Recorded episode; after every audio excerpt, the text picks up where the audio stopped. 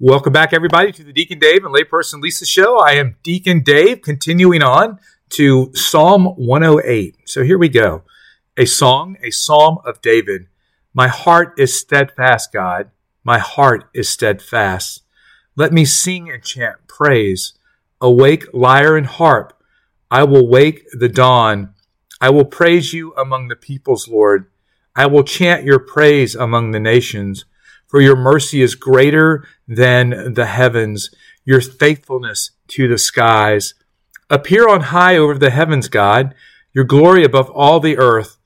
Help with your right hand and answer us, that your loved ones may escape. God speaks in his holiness. I will exult. I will apportion Shechem. The valley of Succoth I will measure out. Gilead is mine.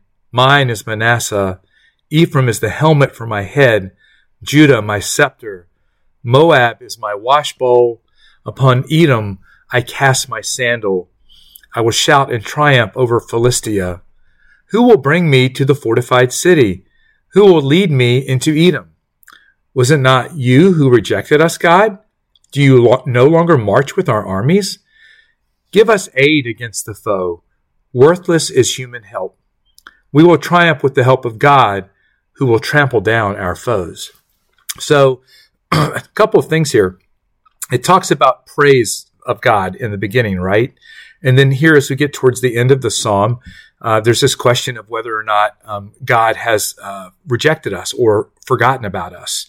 And how often in your own spiritual life, because maybe like things aren't really going well or they're really difficult, and you feel like you've been abandoned by God, or you're wondering why God is not showing up. Well, in those times of, uh, okay, of desolation, right? Uh, or maybe even loneliness, we need to go back to the beginning of this psalm. We need to keep praising God.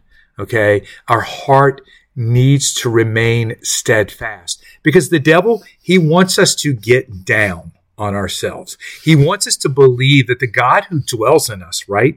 By virtue of our baptism, the Holy Spirit, the love of God inside of us, the devil wants us to believe that because things aren't going well, that God has abandoned us. The reality of it is, is that's never the case. That is never the case. And so it's really important when we can't sense God or we're really struggling that we give him praise. Because as we talked about in many episodes, God enters into that praise. Let me say that again.